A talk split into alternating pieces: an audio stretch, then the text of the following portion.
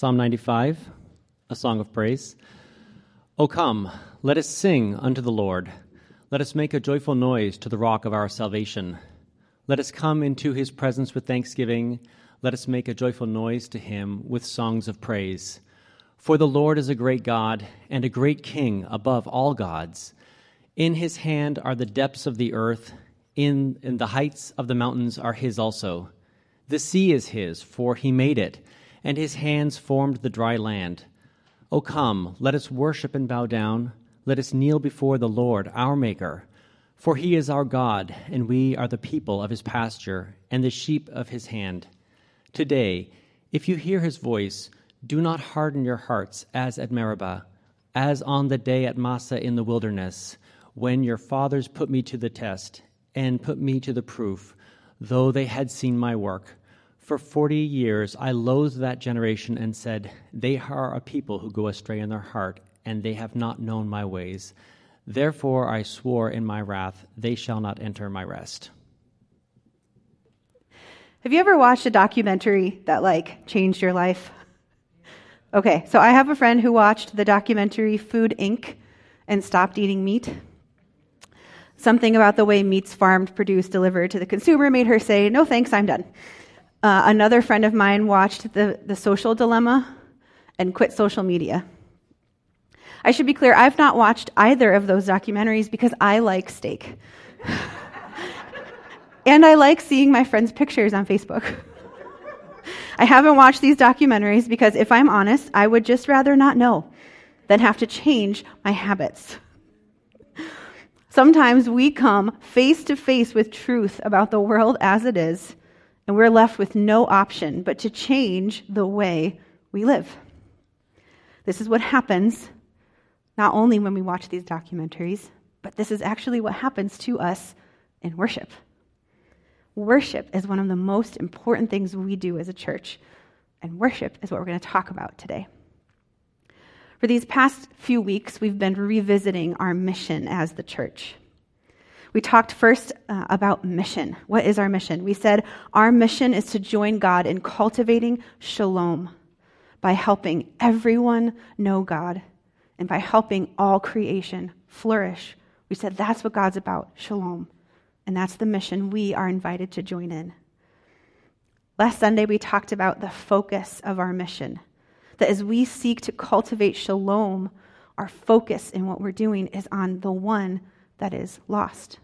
We build what we do as a community so that the one can come in and join us.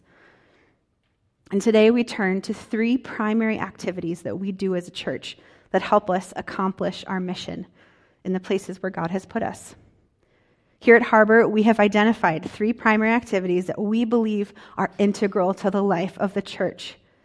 These three activities are not something we came up with here at Harbor, they've been a part of the church since the beginning. These three activities are worship, community, and service. And here at Harbor, we say that these three most important things we do are to live fully in worship, to love deeply in community, and to give freely in service. When we look at the historical church, these three things have always been a part of the life of the church. These three activities are like pistons in an engine. They convert fuel into forward motion. When our church is fully engaged in worship, in community, and service, we will be running smoothly. We will experience forward momentum in our partnership with God and in His mission of shalom. So, for the next three weeks, that's what we're going to talk about these three activities of the church worship, community, and service. And as I said, today we're going to talk about this first activity worship. Worship is the most important thing we do in order to stay faithful and focused on the mission that God has given us. Worship is meant to be just like those documentaries that made my friends quit social media and stop eating meat. Worship is meant to cause us to see something that changes us. Worship is the single most important thing we can do as a community in order to stay clear on our mission, to stay on target. Worship. Psalm 95, the psalm that Nathan read just a moment ago, is a psalm about worship. It invites us to worship not only with the posture of our hearts, but with the posture of our bodies. Psalm 95 tells us that we worship with our bodies by making noise, by shouting, by singing, by saying out loud who God is and what God's done. Psalm 95 tells us that we worship by voluntarily taking a posture that moves our bodies low and bowing and kneeling and lying prostrate. The movement and activity of our bodies in worship is supposed to match the posture of our hearts. That's why we use our bodies in worship. But just like anything we do over and over again, worship can become routine. It can become rote. We can forget what a remarkable activity we are invited to be a part of. So today, I want to remind us what an amazing activity worship is. I want us to see today three things that Psalm 95 says will happen when we worship. Worship first reminds us who God is. Worship begins by us coming face to face with God and recalling the infinite majesty of who He is. In verses 1 through 6 of Psalm 95, we're invited to worship because of God is.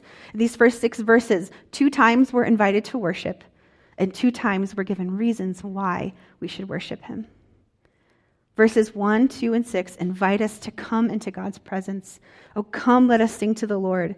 Let us come into his presence. Oh, come, let us worship and bow down. It's an invitation. There's an assumed standing invitation from God.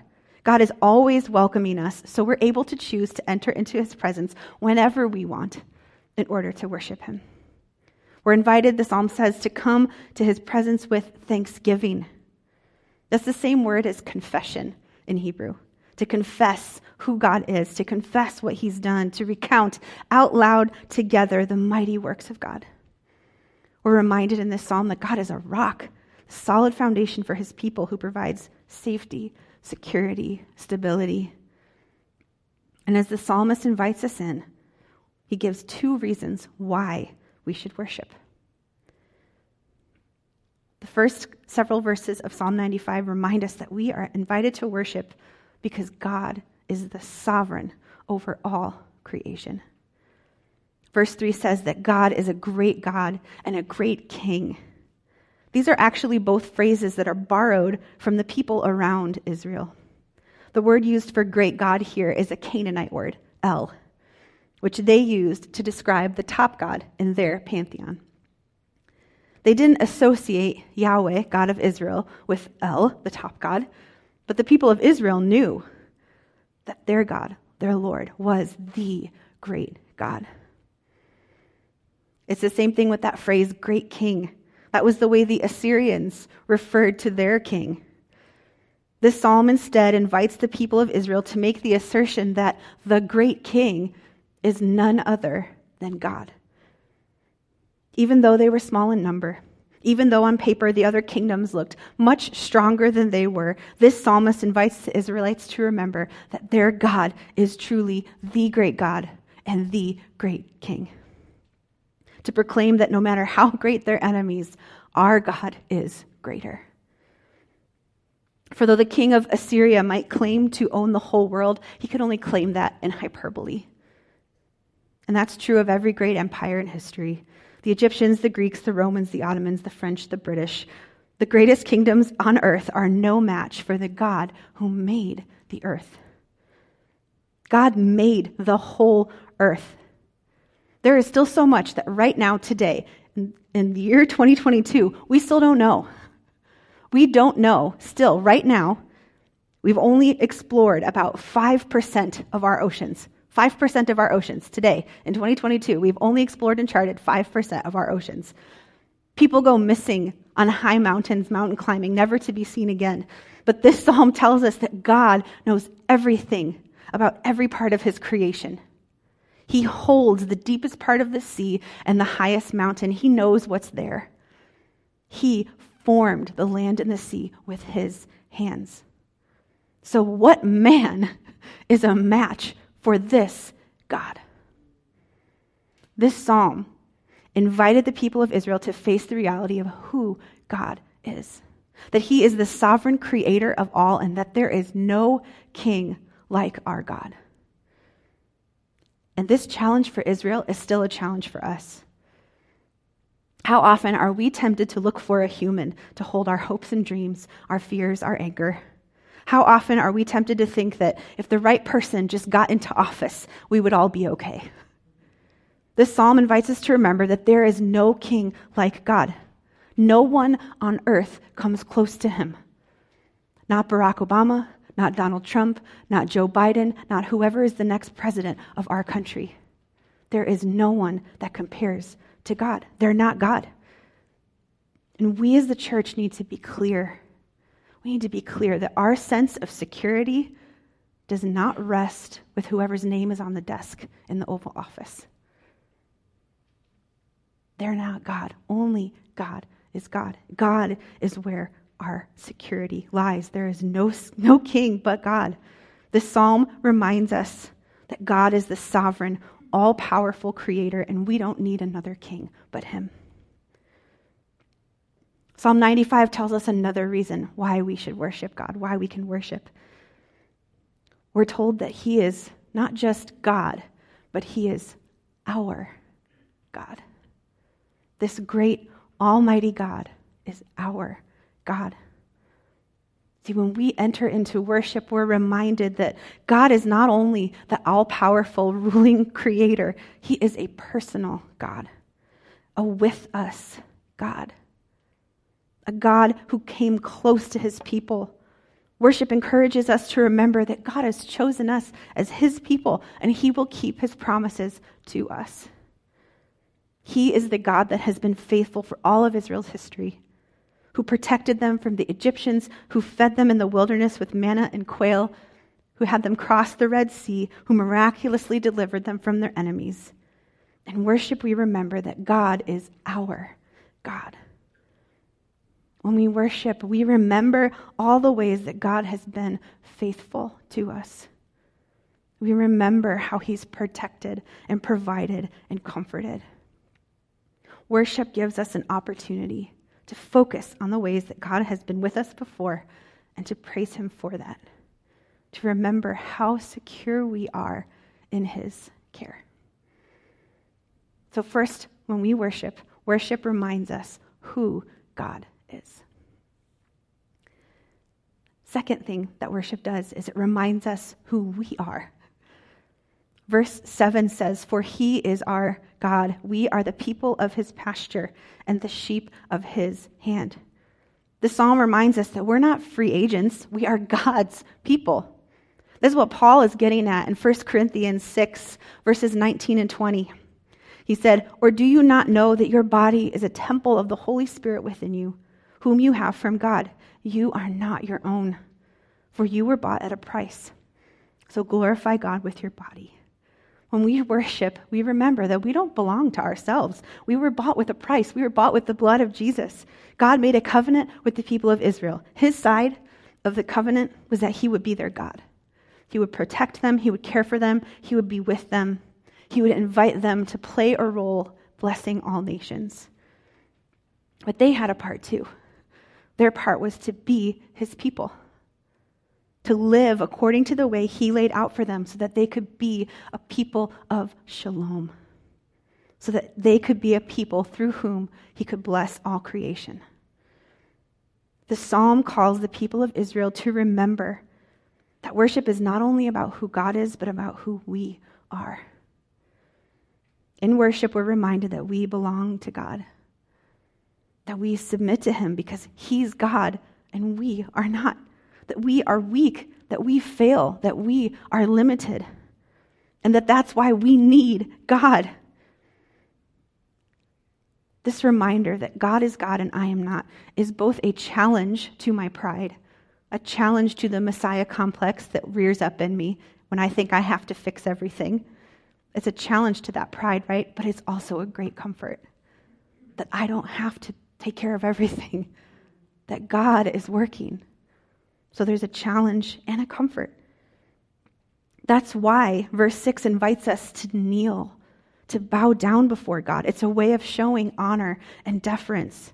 We're invited to demonstrate with our bodies what we know is true in our hearts, physically lowering ourselves in worship helps us practice lowering ourselves in our hearts, helps us practice acknowledging our humble position before God.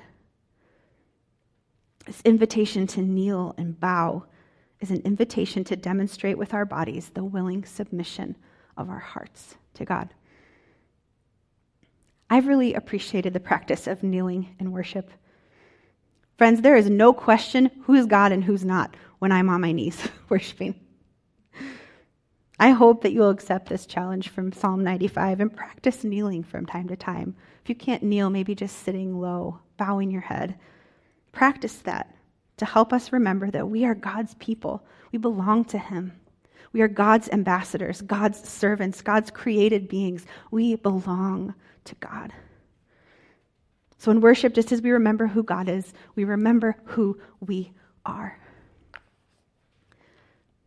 And when we remember who God is and who we are, when we remember the truth of those things, we are forced to make a decision.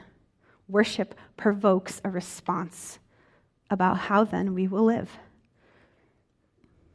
The truth of who God is, the truth of who we are, is like that documentary that leaves us unable to go on with life as it was before. Because in worship, we come face to face with who God is, we come face to face with who we are as His people, and this forces a decision. And the question Psalm 95 asks is Will we choose God's way or our way? Now that we've acknowledged that God alone is God and that we are His people, how will we live? That's what the psalmist is getting at here in verses 7 through 11. Today, if you hear his voice, do not harden your hearts. These verses come as a bit of a surprise because most of Psalm 95 reads like a typical psalm of praise. And a psalm of praise doesn't usually contain a challenge like these last few verses. Usually, a psalm of praise just praises God for who he is and leaves it at that. But this psalm doesn't do that. The psalm is unique. This psalmist wants to make sure that people don't just say a whole bunch of stuff about who God is and who they are. This psalmist wants to make sure that people understand the implications of saying that God is God and that we are his people. This psalmist knows that worship changes us. Authentic worship makes us want to follow God, to obey Him, to sense where His Spirit is leading and go there. True worship doesn't leave us where we were before. The psalmist says that if our worship is authentic, if our praise is real, then we will listen when God speaks and do what he says. And the psalmist calls the people to make a choice. Today, he says, if you hear God's voice today, do what he says. And he reminds the people of when in the past they didn't obey God's voice. Do not harden your hearts as at Meribah, as on the day of Massah in the wilderness, when your fathers put me to the test and put me to the proof, though they had seen my work. Those verses are referring back to Exodus 17, when the people of Israel had not yet entered the promised land and they were thirsty. They complained to Moses and they doubted God. They asked, Is God with us or not? This is despite the miraculous delivery from Egypt, despite the miraculous crossing of the Red Sea. They started asking if God even cared about them. Two chapters earlier, in Exodus 15, they'd been singing God's praises. But apparently, it didn't sink that deep into their hearts because the very next time they were in need, they complained about God and talked about stoning the guy that God had chosen to lead them. And this happened over and over again in Israel's journey. For 40 years, these same people put God to the test over and over again. Over and over, they did what God said not to do. Over and over, they complained. Over and over, they focused on what they wanted instead of what God said. That's what verse 10 here is talking about. He says, They are a people who go astray in their heart and have not known my ways. See, although the people would say that they believed who God was when they worshiped, their actions betrayed the real state of their hearts. And verse 11 says the consequence of choosing our way over God's way is that we won't enter into rest. Rest. Again, just like we've been saying, God is looking for rest, for peace, for shalom. God wanted a place to rest in the midst of his people, just like in the Garden of Eden. In Psalm 132, God is speaking about the temple in Jerusalem, and he says, This is my resting place forever. Here I will dwell, for I have desired it. Psalm 95 tells us that if we allow worship to change us, we will enter into rest if we allow the experience of seeing who God is and seeing who we are to make us different, if we allow the experience of worship to propel us forward in what God wants, then where we will eventually end up is shalom. In the book of Hebrews, uh, Hebrews chapters 3 and 4 are kind of uh, a commentary, actually, on this psalm, Psalm 95. The author of Hebrews uses Psalm 95 to invite the Jewish Christians in the first century to accept the same invitation that Psalm 95 gave to hear what God says and do it. The early Christians in the first century were being pressured and persecuted, and some of them were close to giving up. But the author of Hebrews challenged them that if they would stay strong, if they will hold on, if they would remain confident in the work of Jesus and in his promises, then they would enter into rest. Hebrews 4 connects the idea of rest back to the seventh day of creation, saying that this is something God ordained in creation. And God rested on the seventh day from all his works. The writers of Hebrews and of Psalm 95 both say the same thing. If we praise God with our mouths and obey him with our lives, we will enter into rest. We will experience shalom. The shalom of the Garden of Eden, the shalom that God wanted for the people of Israel in the promised land, the shalom Jesus talked about when he preached on the kingdom of God, and the final forever shalom John got a glimpse of in the book of Revelation. Worship challenges us to see ourselves like the people of Israel in the wilderness, faced with a choice. Will we praise God only with our lips, or will we live out our praise in an obedient life? This is the choice we have when we gather in worship. Every single time we worship, we are invited to come face to face with the reality of who God is. Every single time we worship, we are invited to remember who we are as God's people. And every single time we worship, we're invited to allow our worship to transform our very lives to help us realign with God and His mission. That is why worship is so vitally important to the life of this community. We gather to remember who God is.